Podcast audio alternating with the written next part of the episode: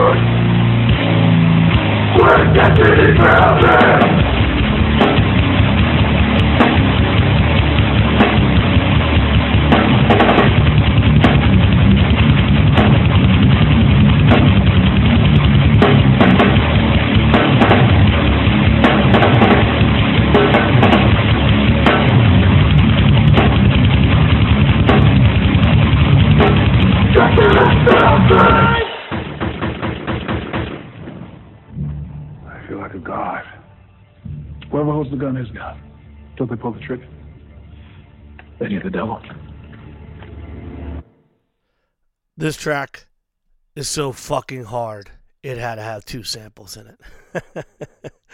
Welcome back to This is Hardcore podcast. You just heard Missing Link, Psalms the Stone. Mike Riley, vocalist of Missing Link, will be our guest on the show today. This track is absolutely fucking hard as nails. Missing Link from all over New York, uh, featuring also Nick the Killer from Pain of Truth. As we talked about in the interview, Shattered Realm played with Missing Link back in 2021 and was fucking mind blown. Incredible. The record will be out on Never Ran, Never Will Records, who is uh, the label of Richie Crutch, Wisdom in Chains, Rule of Three, Fast Break Records, Crucified, everything. He's the godfather of Pennsylvania hardcore. And uh, yeah, he's back in this. I back fucking back this track. This is a weird week, right? Thing for a lot of people, hardcore kids especially, because sometimes the family unit isn't really the family unit of the TV shows, right? And um, I'm still recovering from, emotionally recovering from an epic night at the First Unitarian Church with all my friends, but recovering from a little bit of a cold. And, um, you know, you make what you make out of a holiday. If you are sitting at home and you can't get off the couch because you don't have anywhere to go, or you're paralyzed in anxiety and fear of being social with family members that you haven't seen, you're not the only person. Um, depending on the year, depending on the situation, depends greatly on what Thanksgiving was to me as a child. And then, you know, get into your 20s or 30s, and it gets a little bit better or it doesn't. You know, um, there was a Thanksgiving where we were getting kicked out of the house because cops illegally used a warrant to search my house and I had to get evicted. And we had to take all of our things out of that house and place it in storage and hopefully find somewhere to live. Uh, so we didn't have to sleep on couches or rent a hotel. We had a dog. We had some Boston market. And it wasn't the world's greatest Thanksgiving, but it was something that I remember. You know, there's going to be highs and lows in everyone's life. I don't know what your idea of Thanksgiving is. So if you have like this idea of like 40 family members sitting across and there's just food and football and the internet argument with my conservative blah blah blah, then hey man, that's great. I never really had that kind of shit. It's always smaller. Our family unit was smaller. The few times that we ate with other families, my mother was dating somebody for a long time and he they were trying to do like the right thing and involve us and their family. That was a lot. It was a lot to be at a table with more than just four people. And um, so intimately, I prefer a more intimate surrounding of Thanksgiving. Um, I've had a couple fa- Thanksgivings where it was just me, Kem, and Matt Gallagher at a diner. You know, um, Kem's family not living at home, Matt family not observing Thanksgiving because they do more on Christmas. It, you know, and even those were great. So saying this to you that not everybody has to have the big bird, all the relatives, all the things. Because this day coming up is for you to take some inventory on the things that are good in your life, things that you should be proud of, or just acknowledge that you can still get up and walk if you can. And there are people that can't, so I acknowledge that. If you can still get up and walk, then you have things to look forward to that other people may not. If you have a roof over your head, then you have stuff that other people sometimes don't have. If you have the ability to acquire enough stuff for a meal, you have things that other people may not have.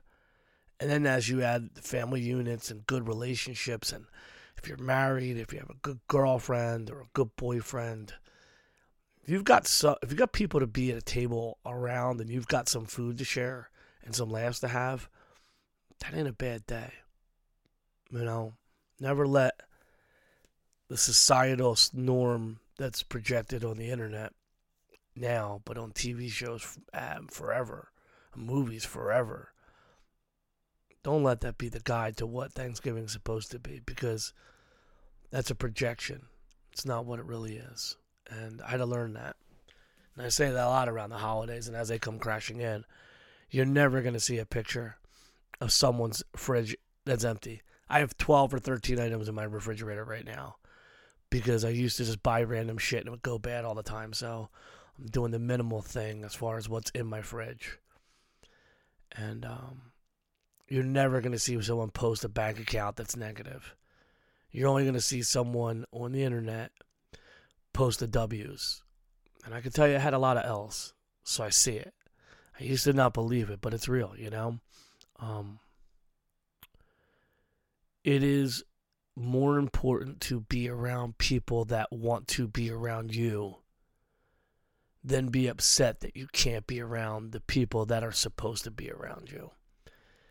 And when I say supposed to, a lot of people in hardcore have a family unit or family structure that's a little fucked up, and that's how you ended up in this situation, into this fucking goofy hybrid music and subculture. is because you didn't have some normalcy and life just was a little harder to get by, and this music got you through. So, don't chase the normal person's fucking thing. It's not for us. You know, I, I had a, the, the little more I learn about myself, the more I learn like this is why I'm at where I'm at. However, there are people that give a fuck about you, and you are loved, and that that's what's important. As long as you're a part of this thing, and you're you're around people, I mean, you have a good chance of getting out and getting to some form of goal that you may have. I'm not a motivational speaker here, but I'm just letting you know, like, unless you're completely insulated by yourself, you speak to nobody, you don't go out, you don't have a job, you don't have electricity. I mean, even then, you can still probably get out of these things if you put things in motion, but don't take these days as if you don't have this day and it's not perfect, your life sucks because it's just a day. It's just a meal. And I've had a Thanksgiving in a hotel in St. Louis. I've had a Thanksgiving in Memphis with one of my lifetime best friends whose girl demanded us travel there so we could eat. I've had myriad of Thanksgiving and Christmas that have been different. Some great, some not great, some traumatizing to get back into. I don't like to go public with. And I just realized that it's another day, and it's it's not the whole sum of your year. It's not the whole sum of who you are, and it's not the whole sum of the success or the direction of your life. Sometimes when I've worked my hardest, things have gotten really low on these days. And I didn't go, this day is not good, so my life is bad. Now I push forward, and I hope that you do that. And um, but no, I I was pondering on Friday. I had a show, Youth of the Day, Outburst, end it, Raw Brigade, cut down the church, and that was like the mile marker moment of celebrating 25 years of doing hardcore shows and it felt good. It felt good to say, "Hey, I've been doing this this this long," which is essentially what it was. You know, like there's no fucking Mayor Kenney out there being like, "Joe, upon the city of Philadelphia, we congratulate you for 25 years." It's not going to be like that. There's no organizing body. There's no official people that keep track of this. You know, so on my own merit, on my own volition, I chose right around that time to celebrate it and do it with the show that I thought was a tremendous show lineup wise. And I still think that the show was tremendous and the reaction was amazing and seeing old friends and just everything about it was fantastic. But it was a good way to say, hey, I've been doing this 25 years and I went from being a kid who was doing shows in a neighborhood that people still don't live in really. And what we've done as a culture and as a small community in those neighborhoods have become the beacon of light and the bearers of hardcore today. Without the people from our neighborhoods before us none of these things would have happened. You know i was lucky to live three blocks from Club Pizzazz, but being in the single digits as a child, I never got to experience these shows.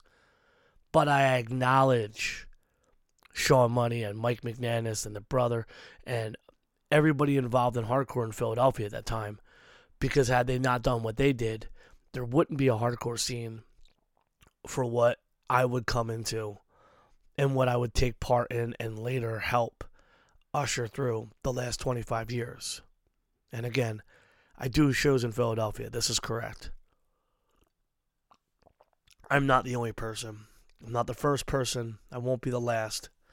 Um, I'm sure of that in Bob Wilson, who is absolutely one of the best ever in Philadelphia. Alex Bradley, who I have high hopes for. Stucky, he's coming along pretty good.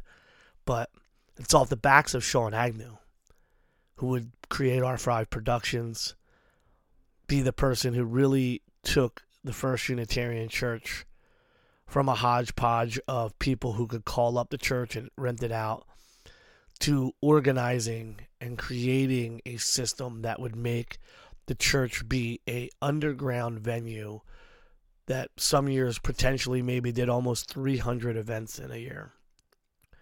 And when the city shut it down, he founded 4040, which was the first venue in the city of Philadelphia that was like that. And it was short lived in West Philly because it was on Penn campus.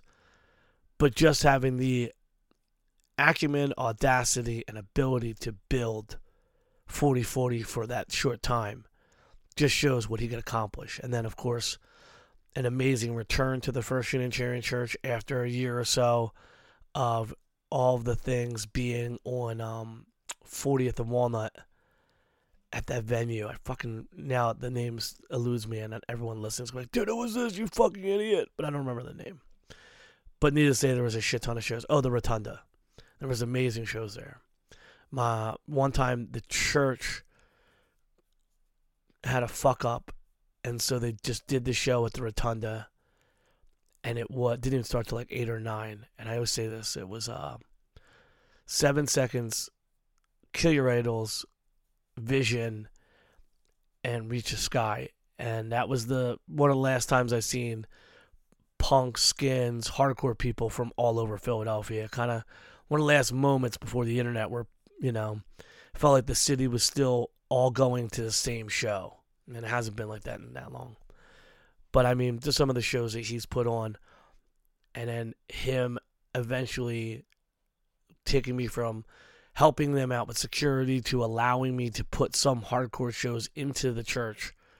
And then him fostering and helping me put together this is hardcore from 2006 to 2011 showing me the roots giving me the background you know it wasn't it, it's it's in sean that this is hardcore and everything that really became the last 16 years was possible and so this isn't 25 years of me being the fucking man. It's a 25 year journey between fucking up, making mistakes, booking shows at fucked up venues, having bills fall apart, um, having bands not show up, having extra bands show up.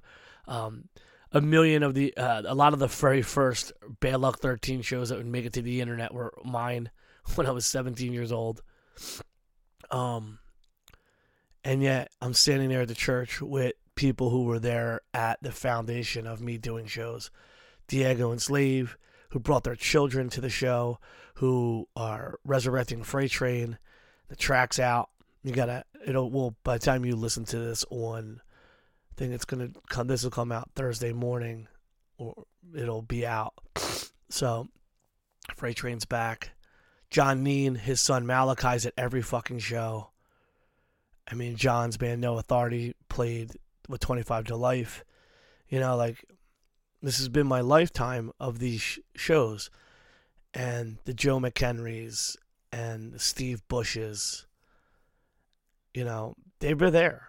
You know, even Barletti, even though he was in his world, he was still a part of that scene at that time. You know, John Jay Insana was still alive, Carmen D'Amico, um, Shane from For Life. So all these people that are passed too, as well, that without their impact could could have gotten to 25 years. You know, I had lucky that I had Chris Spear on episode three as one of like my life most impactful people in my life. Without Chris Spear, I don't know how much I would have done in hardcore just by his tutelage and just examples shown. You know, I guess I'm saying all this to say that after 25 years, I've realized it's a cool thing to get to the point where I've still been doing this this long, but it's on the backs and in the hearts of mentors and friends and supporters that have gotten here. And it wasn't an ego fest where it was like, look at me, I'm so great. It's like, it's again, I will pay homage always to the people that put on and, and built things that I would then build on top of. You know, um, the first GB show that sold out the GB with Pagan Babies. There's probably people in other parts of the city that, or not other parts of the city, but other parts of the country that wouldn't even think to put like a Pagan Babies type band on a Gorilla Biscuit show in 2022. But it's like, who the fuck else plays with the Pagan Gorilla Biscuits at the church if we ain't getting the fucking Pagan Babies?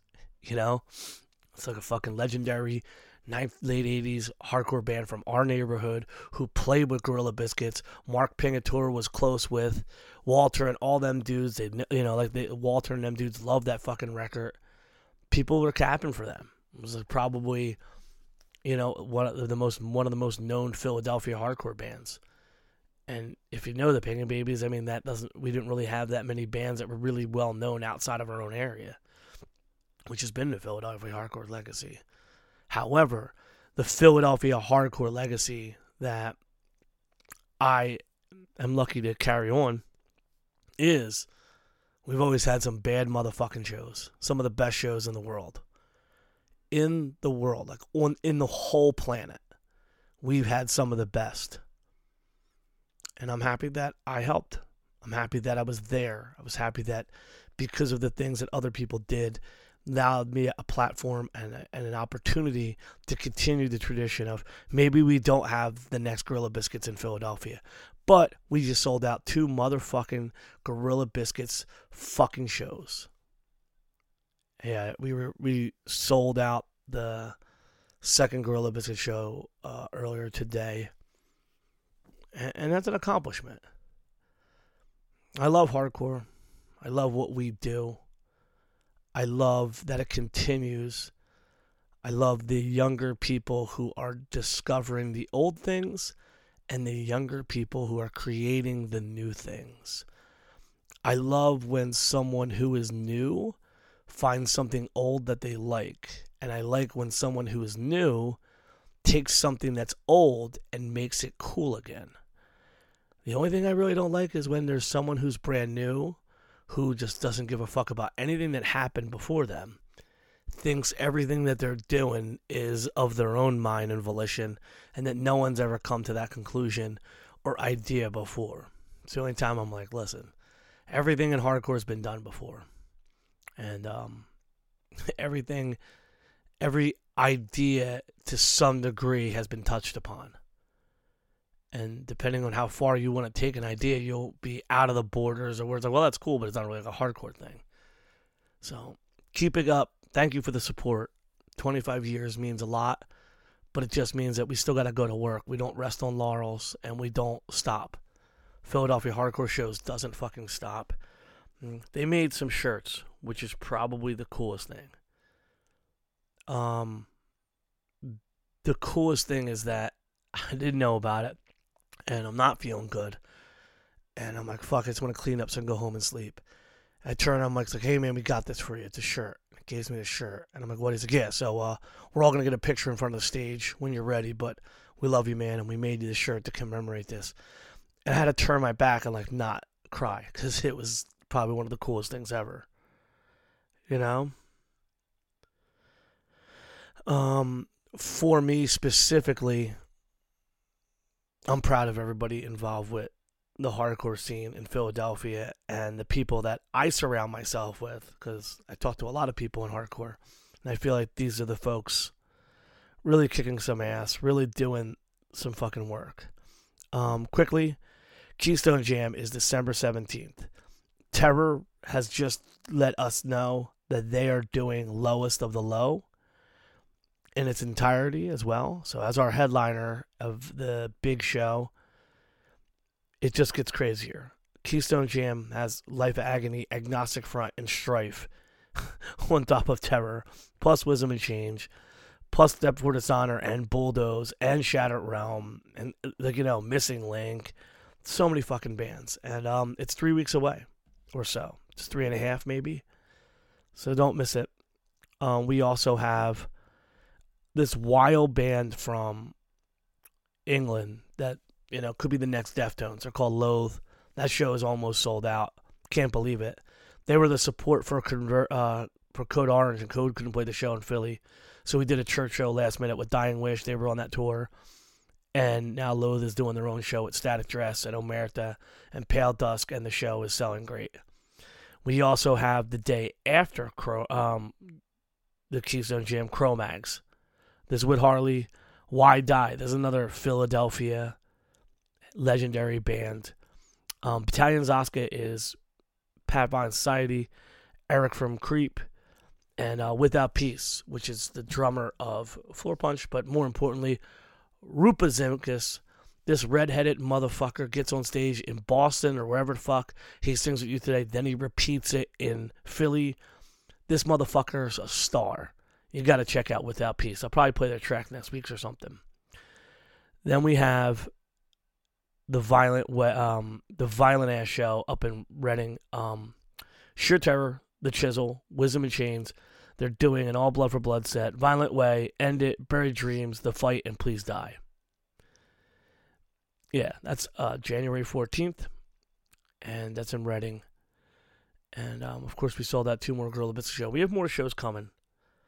Just check out PhillyHardcoreShows.com. I don't know if they're going to make more shirts. I don't know the deal.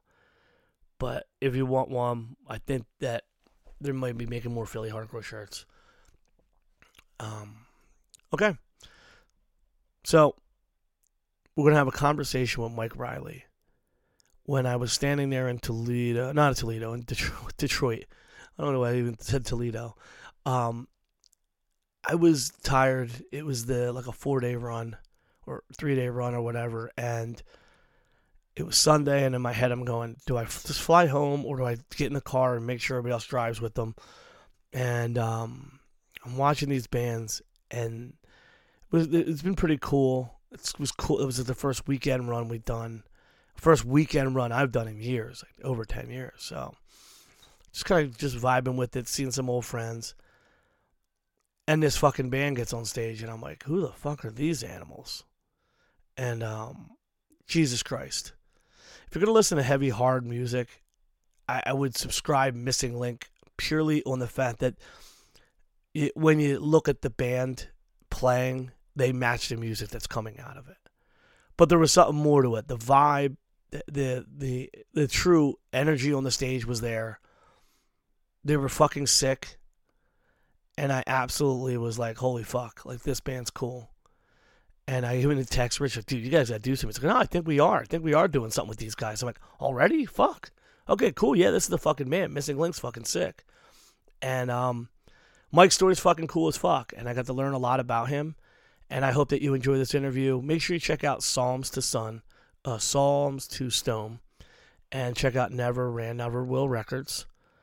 And um, yeah, this is a, actually a really cool interview, and Missing Links an upcoming band, and I'm gonna try to do a little bit more of just some upcoming people. And thank you for listening, and sorry for the delay in episodes, and we'll we'll talk again next week. Through the cloud. Today we're talking to Mike Ryan of the Almighty Missing Link. The first time I saw this band was in Michigan, and as these guys got on stage, I was like, all right, this actually looks like a band that should be playing this kind of music. And I started texting Richie, being like, oh, how the fuck aren't you guys putting this out? Blah, blah, blah. And he's like, no, dude, like, we're friends with them guys and we're going to put this shit out. And I was just mind blown from that moment. And so, with the release of this new record, I'm glad that you guys are kicking ass and doing shit with Richie, and I'm just happy to have you on the show. Yeah, yeah. Thanks for having me. Um, yeah, we're excited to put this shit out. It's been too long, I feel. so we'll take this all the way back. Where did you grow up? Uh, I grew up in upstate New York, small city called Auburn. Uh, yeah, like 30 30 ish minutes from Syracuse. That's out. That's out there. Did you um? Did your parents play any kind of music that would get you towards hardcore punk, or did you have to find that on your own?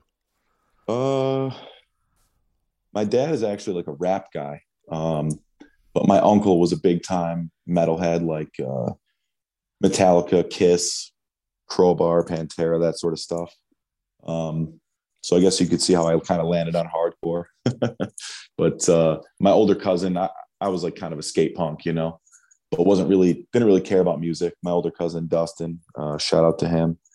he was a, a hardcore kid already by the time you know he was like 13 i was maybe like 10 um and he kind of got me into it that way just the neighborhood kids So living out in Auburn, what was there to do in, as you were a kid? Just skate, kind of hang around, throw rocks at trains, or what kind of childhood? what kind of childhood into early uh, elementary school? What kind of trouble were you guys getting into out there?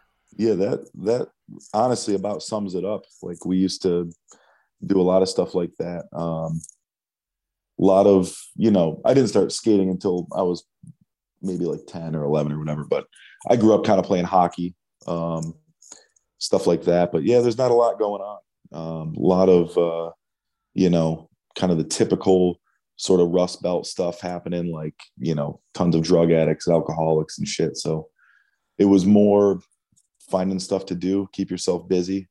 Lots of throwing rocks at trains. uh, yeah, not a not a lot. Mostly, yeah, skating, and and then once once we got into music, that was kind of that, you know. Was there any thing that you can recall from? Were you watching skate videos back then, or were you just out there skating? You know, I grew up in a neighborhood where there was a lot of kids uh, a little bit older than I was that were already into skating, and that's I think what kind of got me into it. Um, and then once I was into that, that kind of you know blew up for me. Uh, I remember watching like Flip Sorry was like the first video I watched that really like, blew my mind. Um, but yeah, it was mostly like older kids that were kind of like skate punks and into hardcore and shit already, because uh, there was a lot of bands from Auburn at that time. So Now, what was the first one that you can recall getting hip to? first band, Yeah, um, If Hope Dies, without a doubt. I don't know if you remember them, but Yeah. uh, yeah, they're from Auburn. Their drummer was my fifth grade teacher, uh, and from my neighborhood actually. So did he slid you Um, the tape? Was like, yo, young bull, check this out. Like, how how did you did you know at the time he was the drummer? Like, how did you get linked up? No, they they were um, they were already pretty big, like locally especially. Um, and the first time I ever heard them, I saw them live. So it was my first show in April of 2003. Um, I saw uh, If Hope Dies headline, and there was like a bunch of other bunch of other locals just at this venue. But um, yeah, man, I remember that like it was yesterday. Um, just walking in, and this band called the Devil's Discipline opened, and from the first note, I was just hooked. What kind of venue was it? It was a Salvation Army gym Dude, that's so fucking cool. that we had in downtown. Yeah, we we had a lot of gym shows. That was pretty pretty popular. We ended up getting a venue that you might have played throughout the years called uh, Booker T. Washington Center. Um, it was kind of like in the hood, just like a gym. We booked all sorts of stuff there throughout the years. So Was it any bit overwhelming to kind of go from just being some kind of skate kid to being immersed into this whole new world? And how did you acclimate yourself to it? Um, it was not not so much because I had a group of kids that was just slightly older than me that kind of revolved around my cousin that that uh, and like neighborhood kids that I knew. Um, and you know the the the cool thing about Auburn was the older dudes that were into it were really good about trying to get young kids into it. Um, but that said, it, it was it was definitely crazy and and the thing that I was the most attracted to, I think, was how crazy it was. Um, so you know, as kind of like scary as it is, as like a 12 year old to be, you know, sort of like getting involved, I I wanted to dive headfirst, you know.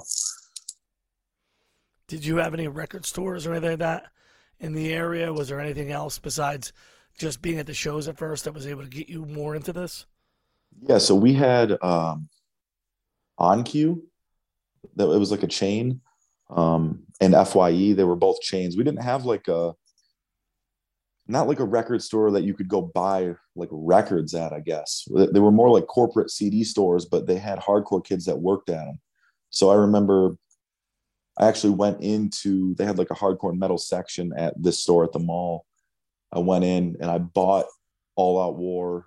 Um, for those who were crucified just based on the on the album cover it had like a sticker that said like for fans of Hatebreed and you know whatever else like that at the time and i was like man this looks tough so i bought it and you know great record to buy on a whim i guess Well, what was in your collection before you pulled into All Out War? Like, what was the stuff that you were listening to, and then what drove you to that?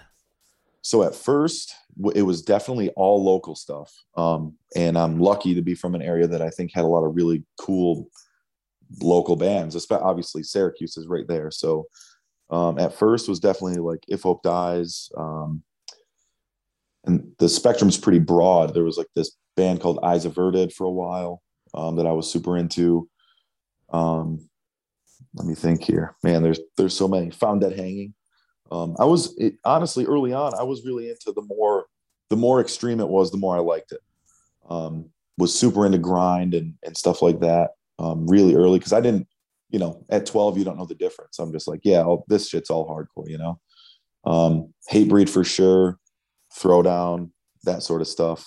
You know, we're like early two thousands, and then kind of over the next couple years, once I sort of was able to develop a little bit of a taste. It was more like the All Out War, E Town, you know, that kind of stuff. Um, once I sort of like got out of the more local shit, but even in the local days, I was definitely, uh, and especially as a kid, I, I couldn't really differentiate the sounds, you know? Well, I think early on, there's an excitement. So you're not trying to, you know, you're not really going into like a record connoisseur at like 12 and 13. Right. You're just fucking psyched. I, I, I had a very similar m- mode in my head at 12 or 13, and I, I was getting exposed to black metal and death metal. And I remember that was like the first time I ever got real pushback from my mom was like, I don't know about all those goats in the background shit. Oh you know, yeah, like, man. I had I had a lot of that going on. My mom Yeah, would like- cut up cut up shirts and throw them away. I never had the cut up shirt, but I definitely got sent home a bunch for different T-shirts, which my mom was kind of thought was funny. But uh, the opening a Deicide Legion record with the fucking the satanic chant and the goat, she was like, "Wait, what the fuck are you? Where did you go?" Yeah. And I'm like, "I'm like, yo, bitch, you know, like you're out here rocking Motley Crue. How the fuck?" yeah, man. And I grew up in a in a you know Roman Catholic uh, sort of mindset. So you know, once I started getting into extreme music, that was like a total shock uh, for for my sort of like family and background and stuff. So what was the what was the first time you can recall traveling beyond Auburn, and what was the show you traveled for? the first one that comes to mind was going to Syracuse to see Throwdown and It Dies Today at uh, the Lost Horizon, which might have still been Planet 505 then. Um, and it was just totally insane. But I, I feel like I must have gone to some shows before that at Westcott Community Center, which is a pretty, you know, notorious venue. Um, dude, honestly, so so much of my early teen years, I, I got to see so many cool things that it becomes like a blur. um, but yeah, between those two venues, I was going to stuff a lot. Uh, I distinctly remember that show. I distinctly remember going to Westcott Community Center and seeing All Else Failed and just having my mind blown. Um, so yeah, that that those two stick out for sure as being very early on, probably like 2004. Um, so not soon or, or not long after I got involved, I guess was I was I traveling. Um, and then from there, within the next couple years, I was going Buffalo, Erie, Rochester all the time. And the older I got, obviously, the more more into my like 16.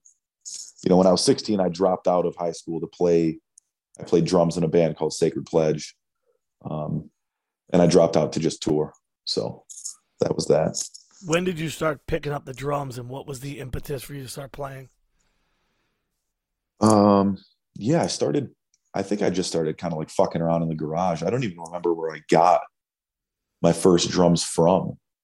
Um, and I just kind of like, you know, I, I I wanted to play extreme music, and I and I didn't have the opportunity to like get uh, you know guitar lessons or anything like that. so I just was, you know, I feel like you could figure out if you have any sort of rhythm at all, you could figure out how to play drums enough to like fuck around in your garage, you know. Um, and then um, the kid that played drums in Sacred Pledge was in a really bad motorcycle accident. Uh, and I was like pretty much the only kid around that, that played drums. So uh, Shane, the singer, asked me to do it, and I did it. And and then within a couple months, I was dropping out of school to get in the van and tour the country. So it seems like this whole time, aside from the little bit of uh, satanic stuff, that your parents have really chill, especially with playing drums at home. How did they feel when you're like, "Hey, I'm just going to go out and do this"? Well, actually, so my parents were were split. Uh, Okay. My dad wasn't. My dad was. I don't want to say my dad wasn't around, but he didn't live there. Um, I'm lucky in that sense. I, I I come from you know my parents were split, but I'm not one of those people that has like two parents and don't give a shit about them. You know, um, my mom wasn't really around because she was working two or three jobs. So once I was like even an early teenager, it was pretty much me and my younger brother at home alone all day and just like around the neighborhood with like we we'd literally skate all over the city. Um, so it wasn't really so much they were down with it as much as they didn't give a shit because they weren't home. Uh, but um, yeah, man, when I when I dropped out, that was a that was a huge that was like I mean, and I had been getting in trouble and shit anyway, you know. But uh, yeah, my mom, I, my mom actually they they didn't even really know that I could play drums. They came to see me. They came to a show. My mom came to a show and it was like blown away that I could actually play. Um, and she tried to bribe me into going back to school with buying me a new drum set, which she couldn't afford anyway. So, and I knew that. So I was like, nah, I'm good. Now, for that time period, for those listening, obviously, if Hope dies is a big deal. Trustkill is a huge fucking deal, and I have to wonder what the what the not only just like the we talked about the hardcore scene, but what was like the socio political atmosphere for shows around the time because there was still obviously the Hellfest was still out in in Syracuse, but like was there a lot of like the veganism politics at that time, or was it not really something you focused on? Oh no, yeah. I mean, my first band, Sacred Pledge, the pretty pretty much the reason they asked me to join was because I was vegan at the time, and we were a vegan straight edge band, and and we my group of friends was super influenced by Earth Crisis and Path of Resistance and Another Victim and and like the the kind of like older Syracuse guys. Um, that was like kind of like our whole thing for a long, long time. Um, so yeah, I mean, shows. I would say man, it seems like in small towns too, shit gets like hyper politicized. Um, yeah, you'd go to shows, any show in Auburn that you went to, there was tables set up, which doesn't happen at all anymore, it seems. But I, I mean, obviously, you remember like tabling was like a huge thing, you know? Oh, absolutely. It was the And- only way that I ever found out about veganism was a bunch Right. of people with, like eagerly like pamphleting, like, "Hey, check this out, check this out. I brought this shit home." My mom's like, "What the fuck do you want me to do with this?" right yeah it's funny that that stuff doesn't happen anymore like e- even and it wasn't just veganism you know like you'd you'd go and there'd be like a women's rights table set up or, or like whatever it was. Um tabling is a thing of the past completely. Um but yeah it, it was it was super political and and super violent too. And and and and i think hardcore in general in that time was just violent but uh i think people think of like the big cities as like oh these are like this is where the crazy shit happens but there's crazy shit everywhere anywhere you know underground music is No, I'd have to. I have to agree. I think sometimes the glamour and glitz of the big cities kind of always tapping themselves on the shoulders and having the bands that carry stories a little bit further. There's a lot of offbeat track places and what we would call like the B markets and the smaller towns where the real wild shit went down because, you know, this is what these kids do. You know, like I mean, the obvious first thing is Salt Lake and Reno for me, but like yeah out east, out east, some of the best shows ever that Punishment or Shattered Realm were playing at that time were always smaller towns where the kids were going to come out because what the fuck else are they going to do? And they were fucking wild throwing tables and chairs and shit. oh yeah i mean dude we you know there was a couple pretty notorious venues that no matter what who played didn't matter there was going to be a fucking royal rumble at that show people getting stabbed, all sorts of crazy shit. Like, and it was normal. You know, it wasn't like a um, this happens every once in a while. It was like you can expect this to happen tonight, um, and that was all the time. So, yeah, I think that the you know, and and and not necessarily just that, it, because shit does happen in big cities too, you know. But um, you know, the sort of like backwoods people, like you were saying, they've got nothing else going on. so, when you stepped into the van for Sacred Pledge, did you know what you were signing up for?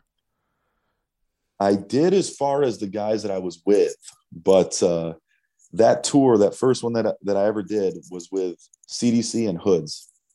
Oh, good lord! and uh, yeah, I was not. I was I was not ready for uh, you know the the sort of like insanity that came with that. Um, and it was fun, you know, and, and luckily for for us, they took good care of us. But uh, you know, as a 16, I was younger than the other kids too. They were all like, you know, a few years older and the age difference between 16 and, and 19 is, is a lot, you know? Um, so yeah, it, it, was awesome. How far did, was this a whole U.S. tour or just like a leg of a tour?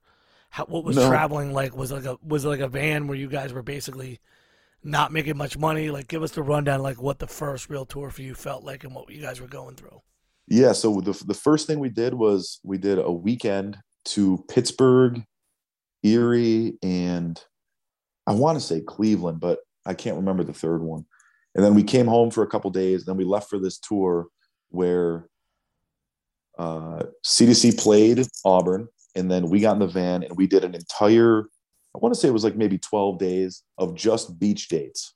So it was like you know winter or like late fall or spring. I can't remember. Some it was cold in upstate, you know, and we were all in one van, um, CDC and Sacred Pledge. So nine or ten of us. I think there was ten of us in one in John's van doing so this. Basically, super tour. cozy. Oh, dude, it was and and you know, they all got along, but us fucking lunatics from upstate all hated each other.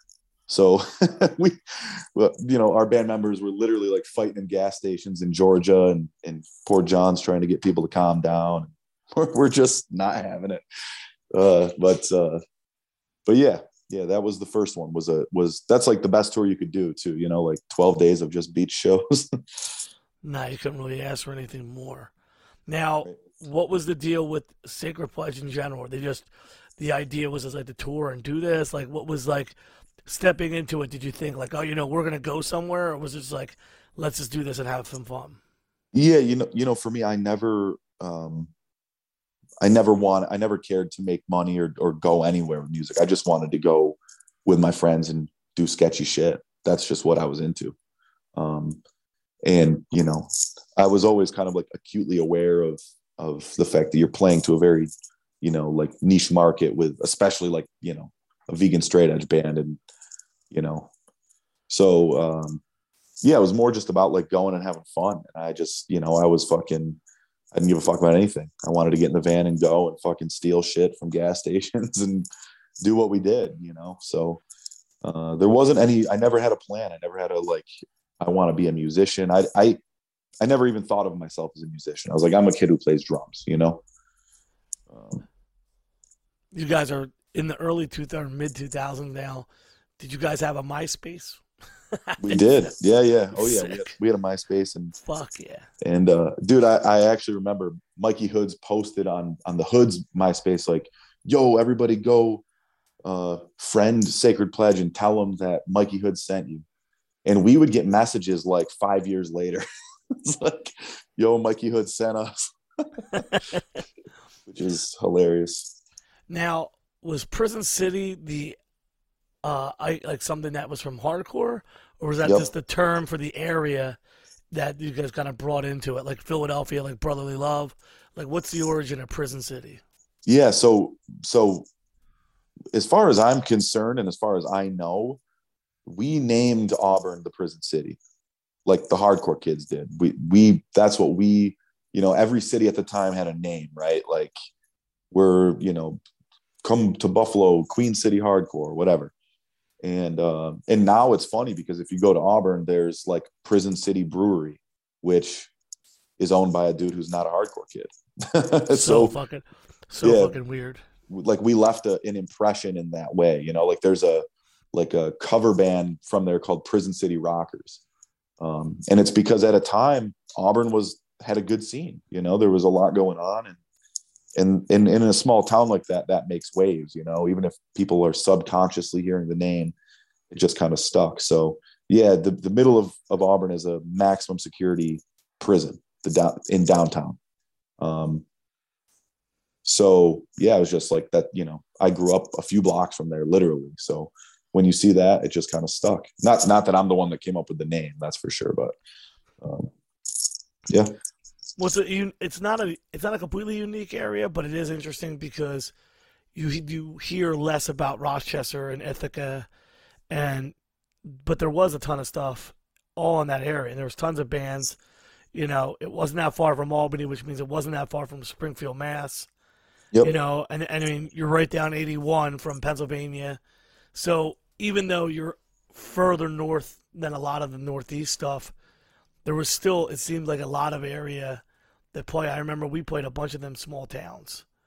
yeah, there was like, uh, I mean, and especially back before, like, I feel like the internet really took over.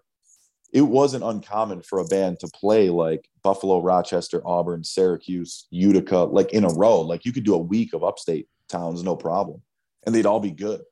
Um, now it's like you would never do that, you know. but back then, bands did that frequently. I feel.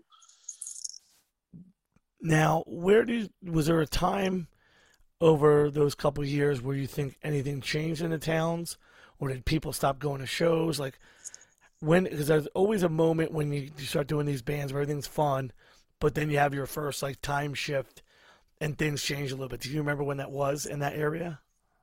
Yeah, I think for for Auburn, in a lot of ways, when Sacred Pledge broke up, that was kind of the death of of Auburn hardcore. uh, a lot of people moved away. Like a lot of us had beef with each other. People were going to jail. You know, like a lot of shit just changed all at once. Um, and to be honest with you, I don't think there's been a hardcore show in Auburn in in ten years. I'd be shocked if there was. Um, as far as the rest of upstate goes, you know, like certain venues closing, and honestly, just a kind of like a change in the culture in general, um, sort of shifted a lot of shows away. Um, so, like, you know, bands aren't really down to come play like a Utica, New York show, you know? It's like Yeah. everybody wants to play Philly, they want to play Brooklyn, they want to play like Buffalo, Toronto, whatever. Um, the days of playing kind of like the more backwoods towns are kind of over. And uh, you know, there was a time when every Utica show would have 400 kids, no matter who awesome. played. That's Um, awesome. And it's and they were crazy, crazy shows. But um, I think in a lot of ways, it's just the, the culture changed, and and and honestly, like as as I think as hardcore has gotten a little bit more, I don't really want to say commercialized, but it's a it's it's less crazy now. You know, it's a lot more of a controlled environment. I think the crazy people don't want to come around. And so like a lot of the people from upstate, like these backwoods fucking rednecks were like lunatics. They don't want to come to shows. And I, you know, I can I can see that just in some of the rural areas of South Jersey and other places where there was like unhinged people, and people today in hardcore definitely not unhinged, despite Yeah, their despite their band tat their band names and their tattoos.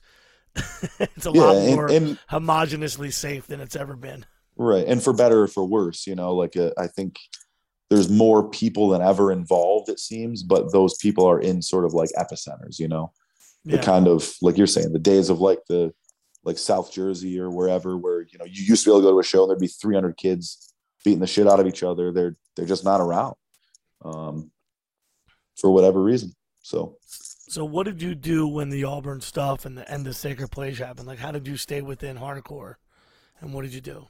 So i kind of moved all over um, for a long time I, I played in a death metal band for a while What was Kinda just death metal like- band?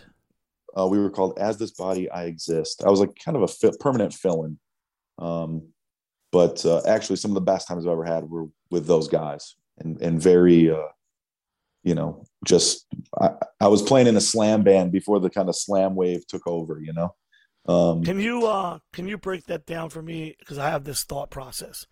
When you were playing in this band, were people actually calling it slam, or is that like a retroactive oh. term for it? at the time, people were calling everything deathcore. That's what I that's what I recall. And then someone started saying slam, and I'm going, when the fuck did you guys just change So- the word? so and and here's my here's my argument for it before i joined the band they were a deathcore band they had a singer that was doing all sorts of goofy shit and whatever and, and it was more along that line of this sort of like cheesy deathcore. When i joined m- my vocals were not too far off from what i do in missing link. Um so to me that's more of like we were we turned into a slam band. It was more you know, like suffocation influence, let's say, than it would have been prior to that. Um, you know, for for people that aren't super into death metal, I guess, you know, we're like splitting hairs, but but yeah, so I did that for a while. I, I moved kind of all over the Northeast, and then I ended up in Pittsburgh um, for quite a while, for for a couple years, twice. So Was it work or was it just college? Like what what drove you to kind of get based out of Pittsburgh? so I was I was close with uh, AJ from Path to Misery, who owns Preserving One of uh, my Preserving favorite one of my favorite people. And I'm Yeah. shocked I still haven't had him on the show. uh yeah so i was i was close with aj and and and uh i knew him from sacred pledge days he he actually drove us around on a tour once which was hilarious like he brought fucking costumes with him and shit and all sorts of stuff like just a weird motherfucker you know Love but uh yeah so i was close with him and he introduced me to this girl that i started dating um and i was like dude i mean you know i'm from a dead end town in upstate new york. I'm like fuck it i'll move to pittsburgh. So i did that you know and lived there for a while and and uh was super involved in in the scene there you know. And at the time enemy mind was still playing like you know like towny bar vfw type shit. And i was at all what year those what, shows what and- year is this kind of centered around what we're talking about right now? uh, if I had to make a guess, let's see. I think I moved there first when I was like 19. So maybe 2009, 2010 in that era. Um, and yeah, like Unit 731 is still a band. You know, like Pittsburgh Beatdown is like the thing for me at that time.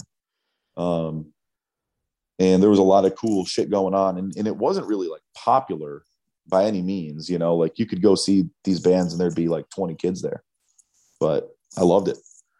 And uh, so yeah, that's how I kind of stayed in it. And then I ended up moving back upstate in like 2013 to Rochester, and I've been here ever since. Now, I love the idea that you kind of broach the topic of Pittsburgh because I, I remember at that time, specifically, there was like Pittsburgh people being like, Philly never cared. It's like, well, you guys were in your own, like 400 miles away nearly, like in your own universe. Like, oh yeah, I could get to almost Maine in the same drive to Pittsburgh or go to Richmond in the same thing. And I always felt like there was a Western Pennsylvania perspective that the Eastern PA people like had some shit with them. And it's like, we never, you know, we, I mean, in the late 90s, we were traveling to Clearwater and playing State College, PA, and doing all the stuff in Erie. But Pittsburgh kind of got locked onto, and I'm going to have AJ, I'm going to go deeper into this.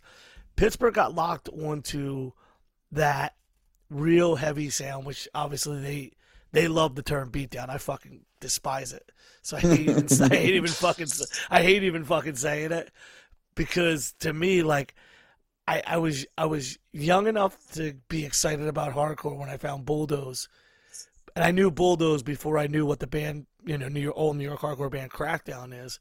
But all the dudes from Bulldoze, especially Kev One, R.I.P. Like those dudes were really fans of like the legit Gorilla Biscuits, Judge, Crackdown, like all that old school stuff they took in, and I've always felt like the beatdown era.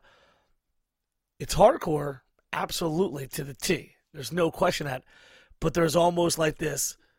I don't really care about that other stuff when it's like there still is that you need one for the other. You get what I'm saying?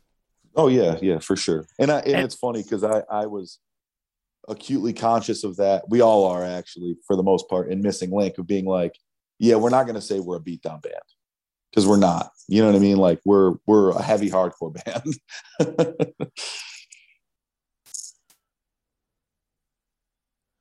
for me, I, I just and again, some of those Pe- Pennsylvania bands are finally getting their due, which is important. It's just and again the same thing. How many shows can bands from Western Pennsylvania play? You can go up to Erie. There was a time when you could go to Wheeling, Virginia. You might be able to go out to Ohio, maybe as far out as like Fort Wayne, Indiana. You know, like it was really limited in that area. So I understand where the exposure for like the Unit 731 and Enemy Mind bands were. Right. And I remember, you know, I had a lot of friends. I mean, Jen and Brooke, who both work for This Is Hardcore at different times, they were from Pittsburgh. And they would just be like, yeah, you know, it's like 40 or 50 kids and 10 people moshing and everybody against a wall trying to not get kicked. yeah. yeah. so is that accurate? That kind of that's Oh, what it was like? Oh yeah, yeah, and it, and it'd be for, like, I, I distinctly remember this Enemy Mind show that was at like a literal towny VFW, like where there's like townies at the bar drinking, and of course like a fight breaks out, and you know it kind of like the stereotypical story, but uh, but yeah, there there was plenty of shows where like I think that I think and and, and this is a good thing, but I think people think of Enemy Mind and they think of the sets they had that were really crazy with tons of people there, you know? And uh dude, there was a long time where they were not getting any love at all. Like it was almost like they were completely written off.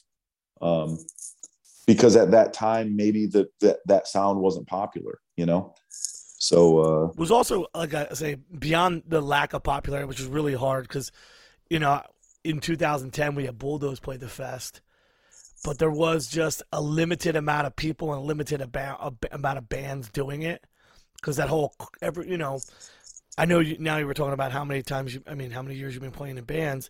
You see a shift. Like there was a minute when the If Hope Dies, Trustkill sound was big, you know, and then things shift and then hey we're going to go over here and try to play like this style and so those those those bands and those kids who were really affectionately loving that harder sound bands they kind of became their own nook and their own like little entrenched area that no one really fucked with until aj inundated the kids from code orange into it. And then when code orange really started spreading the, the word of all them bands now every young band out every young kid now if i had unit 731 or you know built upon frustration play the fest kids would go like oh this is the greatest bands but they just didn't get their due at that time Right. Exactly. And and that's why I'm saying like I think it's cool that now at least they're getting the credit at some point, you know? no it's it's important thing and uh one of the things richie crutch loves to bring up is the fact that no retreat bull moved out there he's like eastern pa made western pa beat down yeah, I could hear him saying that. so where do you go what do you do with bands at this point When I'm living in Pittsburgh or yeah like what were you like so I actually didn't play I wasn't playing in anything. I, I was um I was traveling around I was doing like weekends with Eternal Sleep actually. Um, awesome just Great like you know I, I uh, travis got me a job down there. Like i worked with him. I literally lived like a couple doors away in the same row house. Um, so i spent a lot of time with them and and you know getting in trouble with them and and having fun and playing hockey with joe. So they did a lot for me actually when i lived there. So i'm, I'm grateful for them. Um, but yeah other than that i that's pretty much what i was doing just kind of like working and kind of trying to figure out how to be an adult a little bit, you know. Um, and yeah, that was like the probably the longest lull I took in playing music in general was was that was while I was living in Pittsburgh. when did you pick up and move or when did you pick up and join another band I moved back to New York in 2013, and I, it was like six months or eight months after being here. John from CDC called me and asked me if I would fill in for a European tour.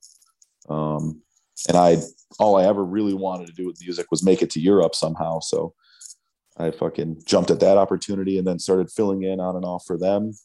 for don't don't yada yada through europe i want to hear some i want to hear how was it how was it going from touring with those guys to to fronting them and how was it playing in europe with those guys Well, so that actually that first tour that I ever did with them when I was 16, I filled in for them on that because Oh. Kalen left halfway through the tour to go to Disney World with his mom. That's not a joke. Which is, which I mean, that is the most Kalen shit possible. So I get it. yes. Um, so I'd filled in for him briefly before, but it was like literally spur of the moment. So this one was like, you know, I'm actually going to be filling in. Um, but it was great. You know, I, I always kept in contact with John and and and those guys, and uh, yeah, it was cool. I I I think that one was with World of Pain too, and um, you know, Paul plays a missing link, so that's really how this whole thing sort of started. Was doing that European tour, um, but yeah, we went over and it, it was that was that was a killer tour, and you know, I, I I remember having this moment in Paris where I woke up before everybody and I walked down to like this little stone road and I'm eating gelato by myself and it's like sunny and 70 and I'm like, you know, I'm some poor kid from upstate New York that's eating gelato in the sunshine in Paris for barking into a microphone like an idiot, you know? Like it's gotta it's it's it can be I think a lot of people don't appreciate that sort of stuff, you know. So Well, I actually love that you said they don't appreciate it or they don't understand it. I I said this literally. We were talking about it. Um, we just did them shows in Florida. This is a blessing to be able to go from no avenue of leaving a hometown to you joining this band Sacred Pledge and traveling and then meeting friends who later you would travel in Europe with. The synchronicity of hardcore allows you these opportunities and we're all fucking blessed to be able to jump in these vans and do these things that just give us a bigger world perspective and viewpoint. And I think sometimes in hardcore today, everyone runs to Twitter to post their little victories. Like, I'm so proud of myself for playing with a band that I, you know, heard on Spotify or whatever fucking stupid diatribe they go on about how cool it is to do something when it's like, this whole fucking thing is cool because if we didn't do this cool thing, we'd just be fucking regular ass fucking people. And instead, we're just fucked up by this music and given these awesome opportunities. Yeah, for sure. And it's it's you know, I do I think a lot of people, you know, not that I'm old, I'm I'm 31. A lot of people younger than I am don't have any sort of appreciation for it like at all. And and I think part of it is a lot of them come from a different background, you know, like if you would have told me as a kid that I would ever make it to Europe, I'd have told you you were crazy, you know. Um, and I think a lot of these kids are like rich kids, honestly, and they they're like, yeah, I could just fly to Europe today if I felt like it. Um, and I think that that little bit of a difference sort of like doesn't allow them to appreciate it in the same way. So, because you came from Auburn, because your parents are split up, I think you can relate to this. But like in Philadelphia, you, I say this a million times on the podcast for all the listeners. Like, oh, here he goes. Most Philadelphians either go up the mountains or down the shore. You might have a family who goes to Disneyland. You know, that's about it.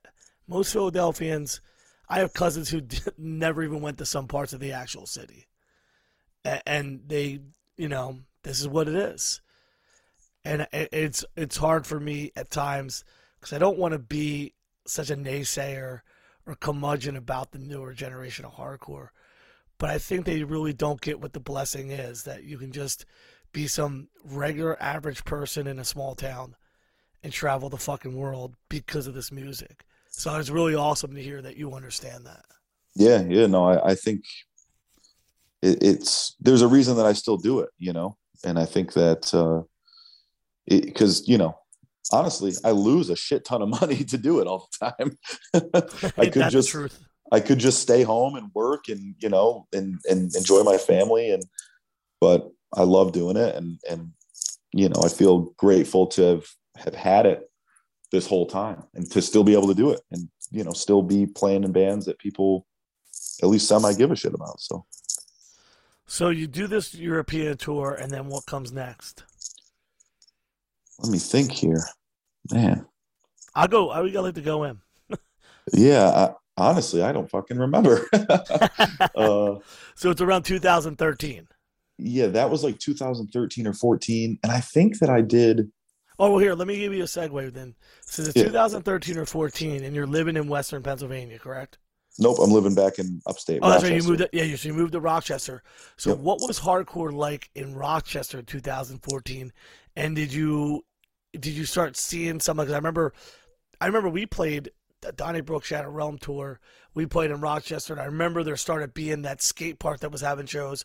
Was the scene still like kind of reviving, or new people coming into it?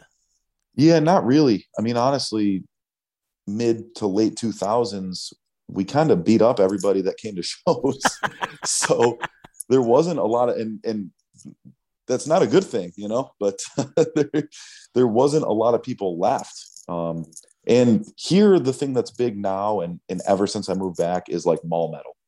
Um, you know, that's can the you shit. name Can you name a band so I have an understanding? Because I call so much shit mall metal, it's retarded. Yeah, I'm thinking like Attila, like you know, like Yeah, or- yeah, yeah, yeah. We're on the same page. Yep. yeah absolutely. so there's definitely a group of hardcore kids that have been around forever um and like you know you could go to a show and it might be 50 kids you can go to a show it might be 300 kids but uh it just i think depends on who's playing and whatever but but as far as like a real deal hardcore scene there isn't much of one left here like at all the only real there's only a couple real hardcore bands borrowed time is like the one that you know was on Reaper Records and shit, early 2000s. And Brendan plays in, in Sheer Terror now and whatever. But uh, yeah, there's only a couple, and, and that's been the case ever since I moved back. Um, so yeah, there isn't a lot going on as far as like real hardcore. There's a big punk scene here, but uh, but punk kids and hardcore kids here don't get along. So So what were you doing when you moved back there aside from doing that? Like what did you were you traveling? Like what were you doing just focus on work? Like what were you up to then? yeah, so I got a job. The reason that I even moved here was I just didn't want to move back to Auburn. Um, and I got a job working at a bar doing security that kind of all my friends worked at. It was kind of like every, it was almost like every hardcore kid I knew from Rochester worked there that I was cool with anyway. Um, and I still fucking work there. So, but, uh, but yeah, I was just doing that and kind of like, you know, being a normal set, well, normal for me, I guess, early 20s dude. Um, traveling around when I could, but mostly, you know, hanging out with my friends, getting into trouble, fucking working. That's about it. Now, what was the? Is, is there anything activity wise that you were doing to get you want to get back into bands? Like, like how long do you go without playing, and what was the impetus to get you playing, and then whatever the next thing that comes up? Well, I always wanted to be in bands, um, but Okay. finding members is not easy to do. Um, Especially and especially, beat up the whole town. well, I don't even want to say it was me, but it, you know, there there was a, you know a long history of you know people from all over upstate that that don't really get along with each other. But uh, um, for the most part, now everyone's cool, so that's good. But uh, but yeah, there you know it it was a matter of like one, you know, and I'm sure that you know you know how it goes. It's like yeah, I want to start a band. Okay, well, fuck, I don't play guitar. Uh, you know, I can play drums, but I don't have drums. you know, it's one of those deals. So, um, and every time I would try, I would just be like, I don't know, some kid would like write something. I'd be like, this shit sucks. I don't want to do this, you know, or, or whatever the case was. Um, or just, you know, when it would fall apart. And, you know, my cousin Dustin, who I mentioned earlier, I, you know, I've always wanted to do bands with him and he lives in Buffalo. And for whatever reason, it, it's just never worked out. But, um, but my, my interest in hardcore never waned. You know, it was just like, I'm just as happy, maybe more happy to be a consumer than I am to be playing it at oftentimes.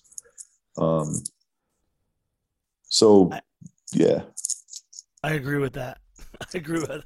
I think sometimes watching a band and just being in the moment of that band sometimes is a lot more fun. I mean, I can tell you, especially in the last couple of years, there's bands like for me, seeing Mind Force just go from being like, oh, cool, this is a cool new band to like the younger kids really getting it, but not really realizing that like if you if you're fucking with Mind Force, that means you can fuck with some leeway. There's some bands that play now that really, when they get on stage, I know it's going to be exciting, and it doesn't make me go, I want to get up there too. I'm like, nah, I want to be in the front, or I want to see this. This is exci- It's exciting to just be still a part of it without having to feel like you need to get on the stage. I, I relate to that. yeah, and and and I I really enjoy playing shows, but you know the the everything else that goes into a band is not my favorite you know? Even as far as like now at this point sometimes like traveling is is can be daunting for me. Um but there you know at, at the same time it's like it's never going to change the way i feel when i put on a record or if i see one of my favorite bands you know? Um that is i feel the same now as i did when i was a kid for sure especially the first time i see a band that's like you know as exciting for me now as that. So, yeah, I, I, and maybe you can agree with this, especially with the, you know, you know, because we did bring up MySpace. It's one thing to check a band out with those digital click-ons from MySpace, but I think there's so many bands that sound insanely great live, uh, not live, but on the Bandcamp or on the Spotify or whatever digitally and I need to see them live to see if they can pull it off. You know what I'm saying? Oh yeah. And I always, and I always, I always get excited when a band delivers. You know, whether it's I seen that band Wild Side, Mind Force was one of them. There's a ton of bands that I hear someone puts me on to, and I'm like, nah, I need to see this. You know, to see if these guys got it. And it's always exciting when the band carries over that same energy live. Yeah, for sure. And I think you know the other thing too about hardcore, especially now, is like a band might come out with a record, but if it if it if you go to see them live and it's not intense at all, and and you're like, oh, okay, you're you know you wrote this record, but like, do you really mean any of this shit that you're talking about at all? You know, it, like it'll kill the band. So sometimes I'm like, I don't, maybe I don't want to see this band. so this is a this is a cool little tangent we can go on. So like in the in different stages, everybody in hardcore has like followed a pattern, or they were the band that kind of created the pattern. So like around the time of like '86 to '88, there was this huge explosion in straight edge bands. There were some amazing ones, you know, like the legendaries, Youth of Today, Gorilla Biscuits, yada yada yada. But there was a ton of like not fucking great bands, and you know they were like the C team. And then I remember in the '90s, the same thing. There was this, this like these, but it was obviously the longer hardcore's around, the more prevalent it is. There's this group that sound like this heavy straight edge thing, and there's a couple really good ones, and there's a couple really shitty ones, and then there was like the mid to late '90s youth crew re, re, um, return. Some of them were fucking fantastic. Some of them were ass. And I've always wondered if because everybody is between you know the ages of like 16 to 25, so to speak, in these bands, some of these people are feeling it, or some of these people are just kind of like, I love these kind of bands, so I'm just going to follow this motif. And I feel like the bands that are just following the motif, you like the aesthetic. You might they may even have some cool ideas, but since they're just following a pattern or just filling, you know, following the rules, so to speak, it just always falls flatter than something that's just out outside those boxes. Even if they include elements of the box, I always like when a band doesn't, you know, they're not cookie cutter, you know? For sure. Yeah. I think, you know, that my, my, most of my favorite records don't sound anything like each other, like not even remotely close, you know? And I just, I mean, you, you, you saying that reminds me of like, I remember the first time I heard Trapped Under Ice and I was like, wow, this is completely different than what's popular at that moment in time, you know, like at least what I was listening to that's for sure. Um, you know, like I'm, same thing. I felt the same way. Like, okay, when that demo came out, that blew my fucking mind. Like, I, I, it was just so completely different than. I mean, what year was that? 2007. Yes. It's like, yeah, it's like okay, every band is a deathcore band, or like you know, what even even the hardcore shit that was coming out, it just didn't sound like that, and and didn't capture what they captured on that you know demo even before even stay cold you know? Um at least for me. So i i definitely think you're right you know there's like it's it you can't replace those moments you know when a band just is going to do whatever they want to do and they don't give a fuck about what sound is happening right now. Yeah I, I feel like there was a lot of cool stuff happening in the middle of the 2000s because they they drop everyone else dropped the playbook you know. And I mean, I'm not a super ceremony fan musically, like listening to, but standing on stage and watching them play, they were like, "Oh, we're gonna do something completely different." Um, I said the same thing. You know, the band from Texas, Far From Breaking, became Iron Age. Iron Age went the same way. Trapped Under Ice went the same way. And that's what, and I mean, later on, Blacklisted would go away from the more standardized hardcore as their first two things to do the same thing. I think there needed to be bands doing different stuff at that time to kind of shake things up. And it makes things exciting again because there are so many people that just want to get on stage, and I don't blame them. I mean, there's a ton of people's favorite bands who are just like, let's just get up stage and do this, and then they break up, and then they can become old men and have kids. Right. But it is cool when a band does something that diverges from the path, and they stick out for a really long time. You know. Yeah, I think that those are the those. I think you could tell when a record is genuine, you know, and and and when at least when whoever was the brain behind that record is genuine too. Um, and there's a lot of, you know, think about how, how many bands came out after that that said, let's start a band like Trapped Under Ice. Or, you know, they hear whatever and they're like, let's start a band that sounds like that. And it's like, it's one thing to be influenced, but it's another thing to be like, I'm going to try to replicate what they did. And, uh, you know, if, if you can't do it, you know, you're not them. And and and honestly that's often why i feel more connected as a consumer to of hardcore than as somebody who plays it. Because i'm like dude i'm never going to write peace and security. You know yeah. what i mean? Like i'm never going to write in the eyes of the lord or, or like any of any of my favorite records. I relate to them more than i relate to the shit that i write.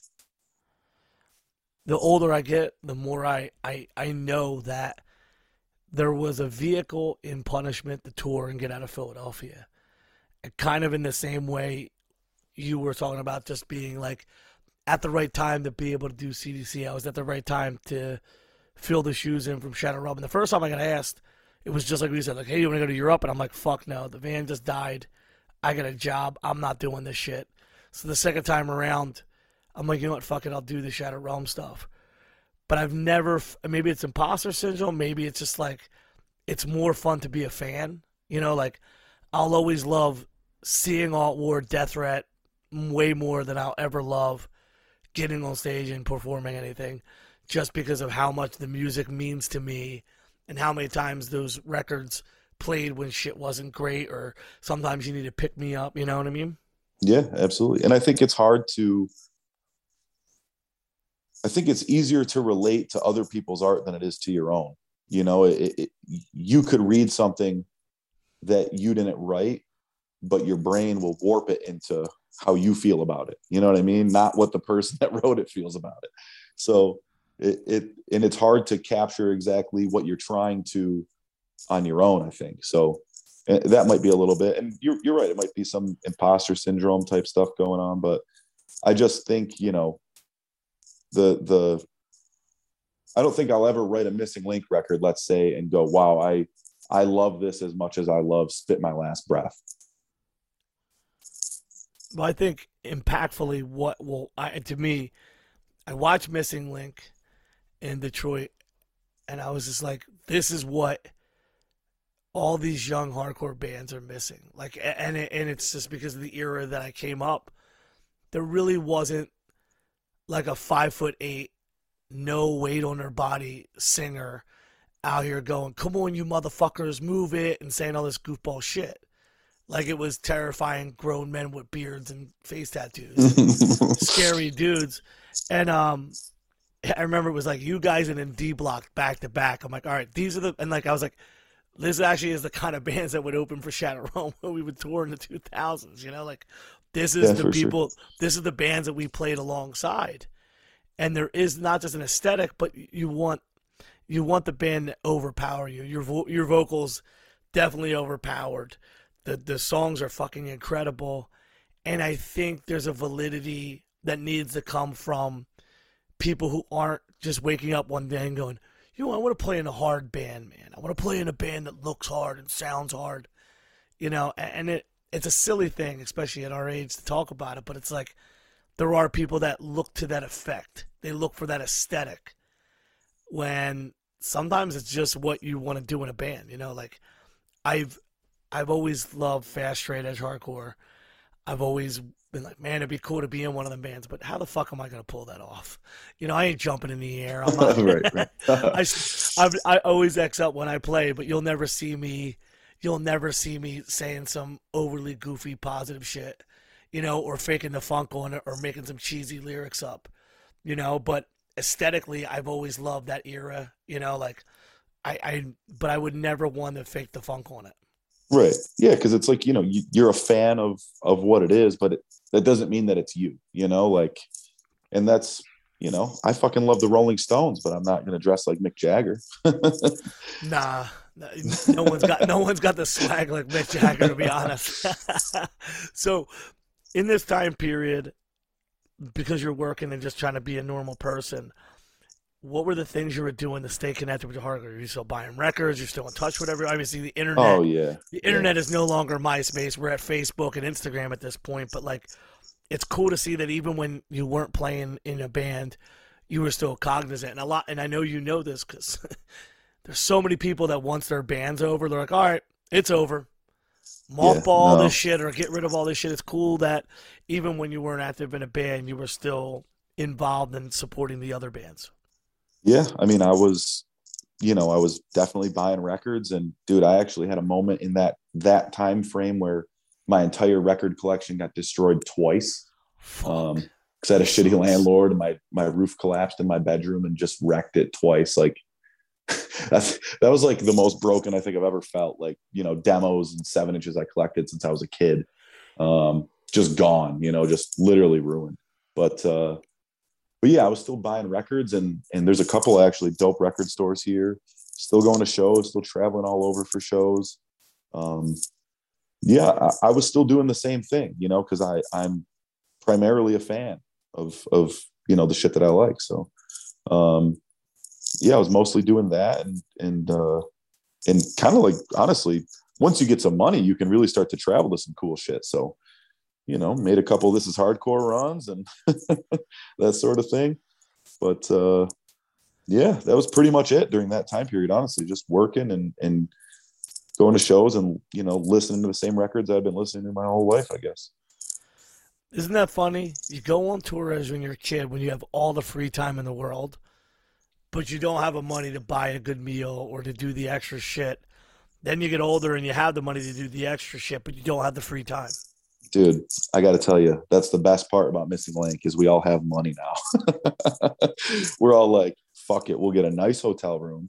We'll fucking eat whatever the fuck we want. Like that's the the absolute best part about us as a group traveling together is that we all work, you know, good jobs at this point in our lives and and are able to like kind of not have to I mean, dude, Sacred Pledge Days, we we literally stole everything we had.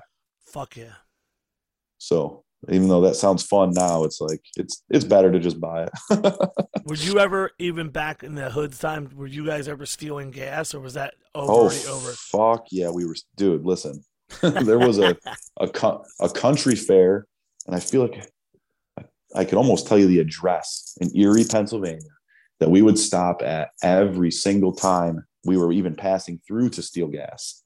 like we blew the spot up bad. That's fucking amazing. I tell kids, I'm like, yeah, we used to steal gas, and then they're like, wait, what?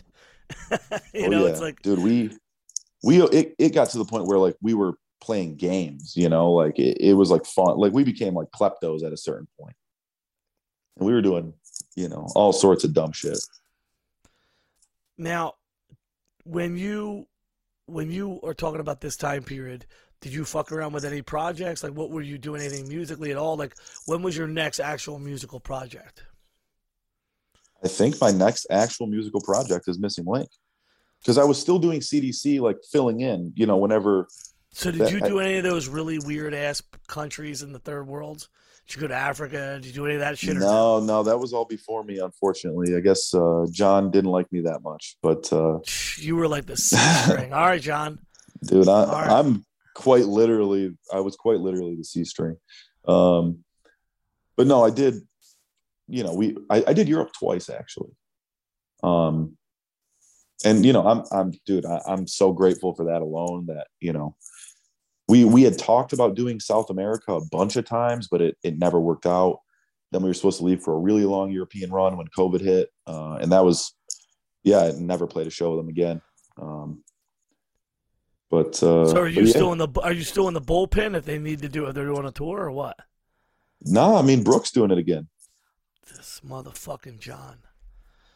no, I, I mean, dude, I he he he actually, in John's defense, he hit me up about doing those shows that they did recently before Brooke was doing them again, and I was just like, dude, I, I'm so. I mean, I own a business, and between that and missing link, and my I got a three year old, it's like I just can't be taking time to kind of like fill in, you know. And there was never, we were never going to write a record, you know, and and I always did the CDC stuff because I just loved those dudes and and was always grateful for them. Um, is it the you know was it like my favorite band ever? No, you know like but uh, it was fun. You know what I mean? And and like you were saying before, like some guys just like they just want to get on stage and have fun with their band. It's like that was CDC for me, one hundred percent. I didn't have to care about anything. I just show up, play, sing someone else's songs, get off the stage, and hang out. So when you when you started missing link, were you asked to join, or were you like how did you link up with the people to make missing link happen? Yeah, I was asked to join. So I knew Paul for a long time, the drummer. Um, like we lived in Buffalo at the same time for a while. Um, and he had just been playing a band. You know, we're both from upstate. He's from Albany. So, and uh, I knew Victor, the, the one guitar player who now plays bass for since we were like teenagers too, just from him coming to shows upstate and stuff. So um, they had, Victor kind of had like a weird version of what ended up becoming the first demo kicking around and then he kind of sent it to paul and our guitar player evan who played in uh, separated. Um, and yeah they they they kind of rewrote it and then they sent it to me like hey are you interested in doing this? I was like sure went and recorded with a kid here by myself basically and and that was the first release so and that was during covid that was like right after the the shutdown of covid So then when you pick things up, how many shows did you guys play before we saw each other in Detroit? that was our second show Oh shit. Yep. Yeah. So Now we played one before that. I booked a benefit show here. That was our first show. Um, and then yeah, the, that show that you saw us at, that was our second show. I think that has fucked my entire mind up because you guys were absolutely fucking solid as a unit, and that's not that's not a, as the kids would say that's not capping. That's honest. no, I I mean, was- you know, I think, you know, what's even crazier is we don't practice. uh, What do you guys Zoom No. or what's? dude, they, well, you know, three of them live in on Long Island. Paul lives in Florida, and I live here. So usually, if you know, if we have a, a couple shows coming up, we'll try and get together early to practice once. But um, no, man, I think that they're honestly they're all really good musicians. Um, all of them are, are really, really good musicians, and um, you know, I think that not to toot my own horn, but the thing that I can bring is intensity. So I don't really have to be that great if I if I can be intense. I think so. Uh, so yeah, we've only honestly. I, somebody just said the other day, like they think. I think Evan was like, I think this is our like eleventh show. I was like, dude, I feel like I've been doing this shitty ass band for twenty fucking years now. Yeah, the fucking COVID pulled all the time into a different universe. Yeah, man. So going off of going off of that, you start the band with a hey, let's have fun, or like a hey, we should really try to do something with this. What was the mindset? So at first, their first idea was, we just want to start something that's fun and and ignorant, basically. And I think what ended up happening was they sent me the songs, and it wasn't as ignorant as they as it was planned to be. Um, like I mean, even the name of the band is Missing Link. Like the whole concept was we're the people in between cavemen and humans Yeah, but uh but you, you know i think that i hadn't played in a band in, in so long and i had never sang in a band that i got to write for. So i got handed this demo and i was like oh i'm, I'm going to write what i want to write. And, and it's going to be serious to me even if other people think it's goofy. I don't give a fuck. Um And then I think what ended up happening was we played a couple shows and and the the feedback was so overwhelmingly positive, even for people that never heard the recordings, um, that it kind of just shifted into being more serious very quickly. Um, and then once we sat down to write the new record, I was like, oh wait, these are like real songs now. You know, this is not um, this is not the same thing anymore. So, which I think is cool, but now you we, ha- we obviously we have you on in this episode we played psalms to to stone yep and this is going to come out on never run never will and it's interesting that you're saying like oh you know it's obviously the missing link to me i i thought there was um, a double entendre there like the missing link for me when i was thinking about it, i'm like this is the kind of band that should be playing this hard style is how i took it like this isn't some like little kids like, you know, they're not LARPing. It's not cosplaying. These are some fucking grown ass man doing this shit. And the sound is as authentic as fuck. The live presence is absolutely outstanding. And I'm really excited for what you guys are trying to do. Thank you. I, I appreciate it. Yeah, I, I actually never thought of that before, but that's what I'm going to roll roll with from now on. So, did you guys have any rollout plans or tours you guys are going to be working on? Like, what is I obviously Killer's got stuff going on, but like, what is the modus operandi for getting Missing Link and this record moving forward? Yeah, so right now we've got we just played a couple. We just played uh, Snow and Flurry out in Minnesota, which was sick. Dude, it was fucking awesome. It, it was the worst travel experience of my life, but the show was fucking awesome. Made it all worth it. Um, and uh, yeah, we're playing Chicago this weekend. So I'm going back to the Midwest. I'm driving this time, so I don't have to deal with these shitty ass airlines. Um, to play with Risk, Purgatory's last show, Karma, Sector. So that'll be pretty cool. Um, and then we're playing Keystone Jam. Um, yeah. Yeah, so we've got a lot of stuff coming up. We're playing FYA pre-show um, we don't have any like specific tours booked yet. There's been some stuff that we've been talking about, but dude, it's a little bit hard to sell yourself for a tour when you don't have a record out. Yeah. so really, I think my hope is that when we drop the record, hopefully it gets some ears on it and, and some people are, are, uh, you know, we, we've gotten a bigger push than I ever kind of imagined we would anyway. Um, but you know, that'll be, I think once somebody who vouches for us has something to hand someone else, you know, like a hey, this band's sick and listen to this song or something like that. That that really helps. Um, so I'm sure that we'll have some stuff coming up, you know, definitely 2023 because the rest of this year is seemingly, you know, over at this point.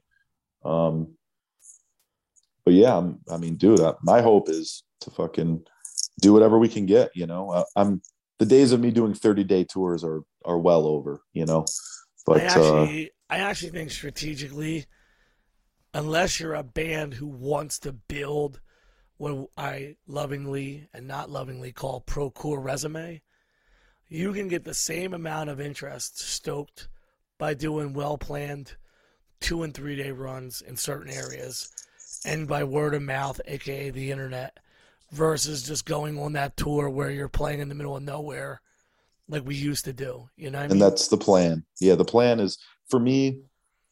The thing that I really enjoy doing, honestly, is weekends. It's the perfect amount of time. I, I don't really want to kill everybody in my band. Usually by the end of it, um, you know, the dude. The thing with my band is we literally all hate each other. so we're we there's like a th- there's a theme dude, becoming presence in you in these bands. Uh, you know what's funny is the first one I didn't argue with anybody. I was the one everybody got along with. This one, holy dude, we're we're like when we're together, we're fine. Our group chat is like fucking divorce court, bro. It's it's crazy. But uh but yeah, hopefully we'll have some shit coming up in the new year. I'm, I'm sure that we will. And I'm sure we'll have some good stuff, some good stuff coming. You know, I, I really think I really believe that this record will be received well. So um so yeah, we'll see. So, what do you do besides Missing Link right now? So I'm a barber. I own my own shop uh, called Glory Days here in here in Rochester. Uh, I'm a dad. I'm a husband. homeowner. I don't know, kind of living the, the borderline suburban life at this point. Um, yeah, honestly, that that's about it. I, I, you know, I try and try and do what I can, and most of my life revolves around work and and uh, you know, kind of trying to, uh, yeah, have a have a good life, give my kid a better life than I had. You know. How was it walking into fatherhood? Very bizarre.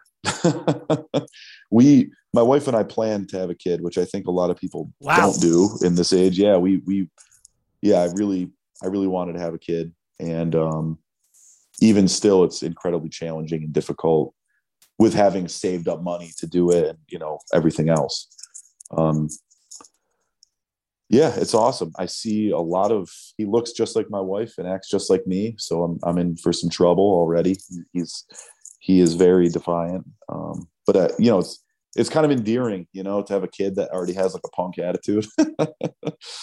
but uh, but it's cool, man. I think that um, I think that so many people, not even just like younger kids, but so many people in hardcore kind of like preach this sort of like fuck it attitude, like dude, whatever, man, you know, like just work some fucking don't make any money, live in a shithole apartment your whole life. And like that's the one thing that I love about your podcast in specific is you're like, no, I'm I'm a fucking union worker. Like I, I go and work and fucking, you know, like you you not only have that ethic, but I feel like you promote that ethic too. And uh so many people in hardcore don't. And uh, you know, for whatever reason, I that's me. I, I, I worked for a union. Actually, when I dropped out of high school, whenever I came back from touring, I was a factory worker for a bit in a union. And like the what only were reason I you, uh, what were you fabricating in the union, or like what was in the factory that you were ever doing? yeah, we were. I, I worked for this company called uh, Owens, Illinois, which my mom actually still works there. Um, it's uh, the biggest glass manufacturer in the world for like glass bottles. So everything from pickle jars to fucking baby food jars, um, beer bottles, all sorts of stuff. So when I was younger, I I had to step out of like a normal high school education.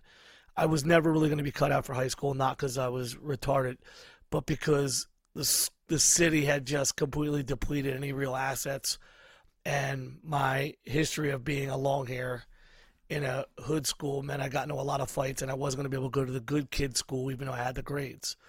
So, um, being a father, literally like right at 16 years old, going to work was what was going to have to happen. And a couple times before I really got settled in a, in a true trade, I had the opportunity to work in three separate factories. And two out of three of them are now lofts and condos. Still in the middle of a fucking war zone, but in 10 years they'll look lovely and the whole neighborhood will be perfect Yep. And a lot of and a lot of and I and I go on this tangent to say that a lot of younger kids really don't grasp what it means to get up and go to work in something like a factory where you're standing in an elevator, you hear it go up, you get off to your floor, and with the exception of your break or maybe going to the bathroom, you're an automated part of a system just fabricating shit and it's a weird job. They're kind of sedentary. I worked in a factory where they were cutting pieces of garments out. That was the first one. The other one was a steel factory where we were building pieces that would eventually become part of some form of newspaper racks. So basically, every, I would say like every three seconds, I was hitting my foot and this thing would bend this metal and I would make stacks and my ADHD was so bad, but it was just something to do. And my dad's like, "Look, you got to get a job." I think there was a weird ass lesson in it. To like, this is what we do. This is where we Yep. come from. It, it's not pretty, but it's a paycheck. And if you don't like your paycheck, get yourself into something and learn it. And throughout all the time that I toured, I was able to walk up to a boss and say, "Hey, I'm going on tour. If you want, when I come home, I'll come back." Somebody said, you know, a couple times, like, "Oh, you can't keep doing this," and I'm like, "Well, I'm gonna keep doing it." And throughout throughout my career, became before I became a union concrete worker, I worked in stucco with crazy Irish people. I helped build houses. I worked as a laborer for a concrete companies. I eventually, through my family's trade, my father, his brothers were all uh, cabinet makers, non-union cabinet makers, custom woodworkers. I learned that trade pretty proficiently. And then the issue was the cabinet maker part of the Philadelphia Carpenters Union was pretty small, and they weren't able to get the factories that we were working at to become union. So I was building stuff for stuff like Burlington Coat Factory and Movado Watch, non-union, and all this has taught me the value that there is no tour where you're gonna where you're gonna go on tour for five days and get paid nine hundred dollars at the end of the week. It's never happened for me ever. Yep. And when I was building Movado watches table, like their kiosk for a mall, we would get paid X amount in overtime and we would get cash bonuses if we worked 60 hour weeks. So I was working 60 hour weeks at 23 years old and making money. And, and, and that the lesson was like, look, this is what the fuck you got to do. You know, even when Yep. I had a, my side business with my father, and we were working at a woodworking place called Counterattacks. We were making countertops and kitchen stuff. We still had our own side business on the weekend, and we were doing stuff. The impetus was like, look, this is how you get money, man. And I don't want people to think that you can write a record and you're going to go on tour and all your bills are going to be taken, and your family's going to be taken care of because it's just, it's a fantasy. There's so few people that do it and have done it successfully with just music alone that really this is a working class. I mean, hardcore punk is still a working class thing for better or worse, but this music is made and through working class people. And there's no reason to feel ashamed that you pour concrete or if you're an iron worker or a pipe fitter or whatever the fuck, even a barber. I have so many awesome friends and, and barbering is a true craft and it is a trade. And I think people need to go back to working with their hands and, and realizing that there is an, not only an aesthetic beauty in a work that's complete, but there's a value in getting up and going to work every day and knowing that you can help provide for your family. And it also keeps you mentally healthy, in my opinion. Oh yeah. I mean that, you know, I definitely learned that lesson. You know, I was working and when I worked for the union, it was 12 hour days minimum, 120 degrees on the floor every single day. I worked three on, four off, four on, three off if I didn't get mandated. And I never had money in my life, you know, until I worked that job. And my first year, I volunteered to work so much overtime that I made 60 grand. And 60 grand when you've, you know, that's like a house in Auburn at that time. like, you know, and I fucking did, of course, what any poor kid would do. And I bought fucking cars and motorcycles and Yeah, And- had fun. let my friends live in my house for free. And I did all the dumb shit you could possibly do. And, and then I had to, you know, but my whole family is all, everyone, my, all of my grandparents, all factory workers. Both my parents are still factory workers. Um, and, uh, yeah, you know, that set me up to even, even now. I mean, dude, I've been living in Rochester for 10 years and I've worked two jobs the entire time. I own my own business. I still work a second job because it's like you, you know you're if you're not handed that stuff do you just think you're you know i want to be rich I, I i don't make any qualms about it like you know i i want to have shit i never had and uh i think a lot of people like to pretend that they don't or or they or maybe they really don't i don't know but i certainly do i, I want to fucking i want to have everything and uh i'm not going to do that sitting on my ass that's for sure so I think it takes working class kids from fucked up neighborhoods to keep hardcore alive. And I know that there's a ton of hardcore kids who did not come from those backgrounds who have a shit ton of influence in hardcore. So it's not saying it's just for that. But there's the grit to it and there's the die hard work ethic that comes from it.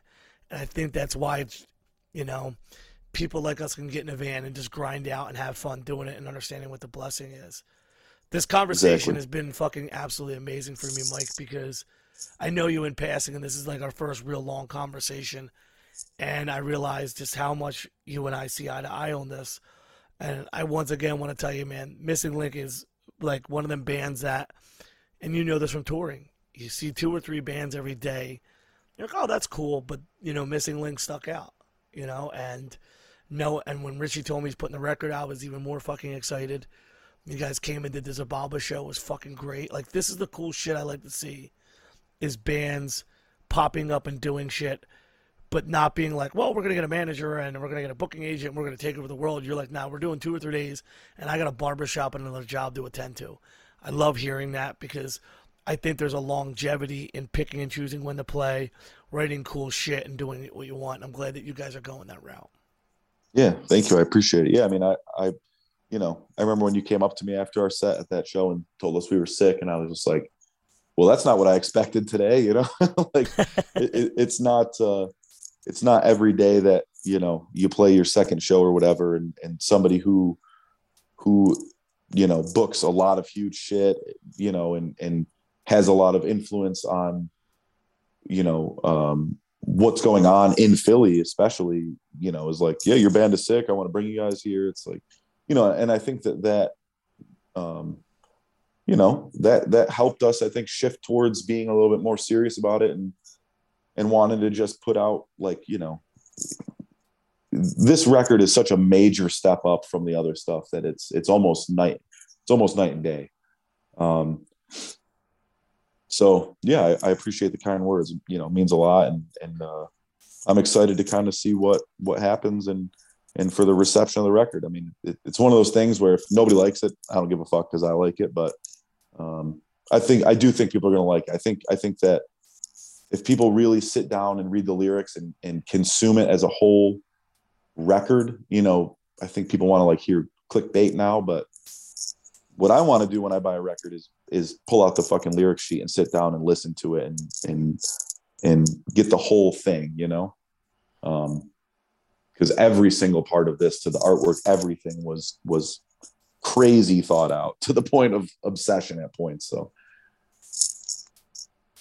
no, I think that when bands go beyond the basics, it's felt by the people listening and it makes people entices them to listen and read the lyrics. And I think that you're going to be able to get some people turning their ear and eye to you once this thing comes out. And I just wish you guys the most success. And I'm really happy that you just came on the show. Is there anything else you uh, want to shout out? Anything you want to, um, any way we can reach out to you guys? Yeah. So uh, if you want to reach out to us, you can message us on Instagram. That seems to be the easiest way. Um, shout out to Richie Crutch for putting us on and, and really, really um, honestly being a, a blessing to work with. Like, you know, the dude doesn't say no to anything. no, he just he's like, hey, if that's what you want to do, it, it's your shit, man. You do it, and I'll and I'll back you. So I'm crazy grateful for him, and and um, I couldn't feel any more blessed to have him in our corner. And you know, thank you to you for for having me on. Um, yeah, I think that's it, man. I think uh, I don't know if I'm supposed to say or not, but records dropping December 1st digitally. So there'll be by the time this comes out, I think you know people will they'll be hearing the second single, and and uh, I think stuff's coming out very soon after that. So it's all right around the corner here, which feels a little bit surreal. But uh, but yeah, man, shout out to everybody that kind of did guest spots on the record and, and and helped us out and shout out to all my friends from upstate we don't give a fuck where anybody else lives love it well, listen, man, thank you for coming on the show. I look forward to seeing the rise of Missing Link and just getting able to hang out with you more. Thank you for coming on, and good luck to you in the future. Hey man, thank you. Thanks for having us. Greatly appreciate right, it. Take care. Take care. Yeah, dude, that's all I. Hey, I hope that you enjoyed that. That was really cool. I actually love just hearing people talk about parts of the East Coast that are lesser known and Mike's whole story was pretty fucking sick. I had a great conversation. I hope you enjoyed it. We've got more episodes coming. Um, health wise, I've not been perfect. I'm overworked, and sometimes I don't do the right things, and I just get fucking completely wiped out. This computer really, I had to take a ton of shit off. I only use a PC, so it constantly re- reinstalls Windows Defender. It slows shit down. It makes all my programs slow. Um, I've never tried to monetize this thing, so it's not something where it's like tomorrow I would drop like a thousand dollars on a new computer just for the podcast. But I am looking into getting a PC that is solely for podcast. And then that way all the files and all the stuff just stay there and then I can just do my regular e- emails and stuff that I do for shows on another computer. And um, and I'm sorry that this that hasn't been specifically the most on point. Um, FYA is the second week of January. The third week of January is the Chisel Show. And then the Trapped Under Ice shows. January is going to be crazy. We're getting stuff together in February. 2023 might be one of the craziest years already, just in the calendar with people. And I feel like we're going to have some awesome shows. And hopefully, you know, Alex and Ben put some crazy shit together as well. I will have a date for This Is Hardcore in the next week. So by December 1 was my deadline. Maybe the second, you know, the second or third, blah, blah, blah. But I'm going to come up with a hard deadline. We're to start talking This Is Hardcore Fest. Episodes are to start rolling through. Um, the conversation with Mike that I did was actually recorded a couple weeks ago. And we just dropped it for Thanksgiving. So happy Thanksgiving. And I'm back. I hope you have a great holiday. And if you didn't have a great holiday, it's not the end of the fucking world. You're still breathing. You have the ability to listen to podcasts, so that means that you are doing better than probably millions and millions of people on Earth. At the very, at the very least, remember that that your station where things aren't perfect is still better than millions of other people in this world. The fact that you love hardcore just puts you above so many millions of people, and somewhere down the line, you are loved, and I appreciate you. Have a great day.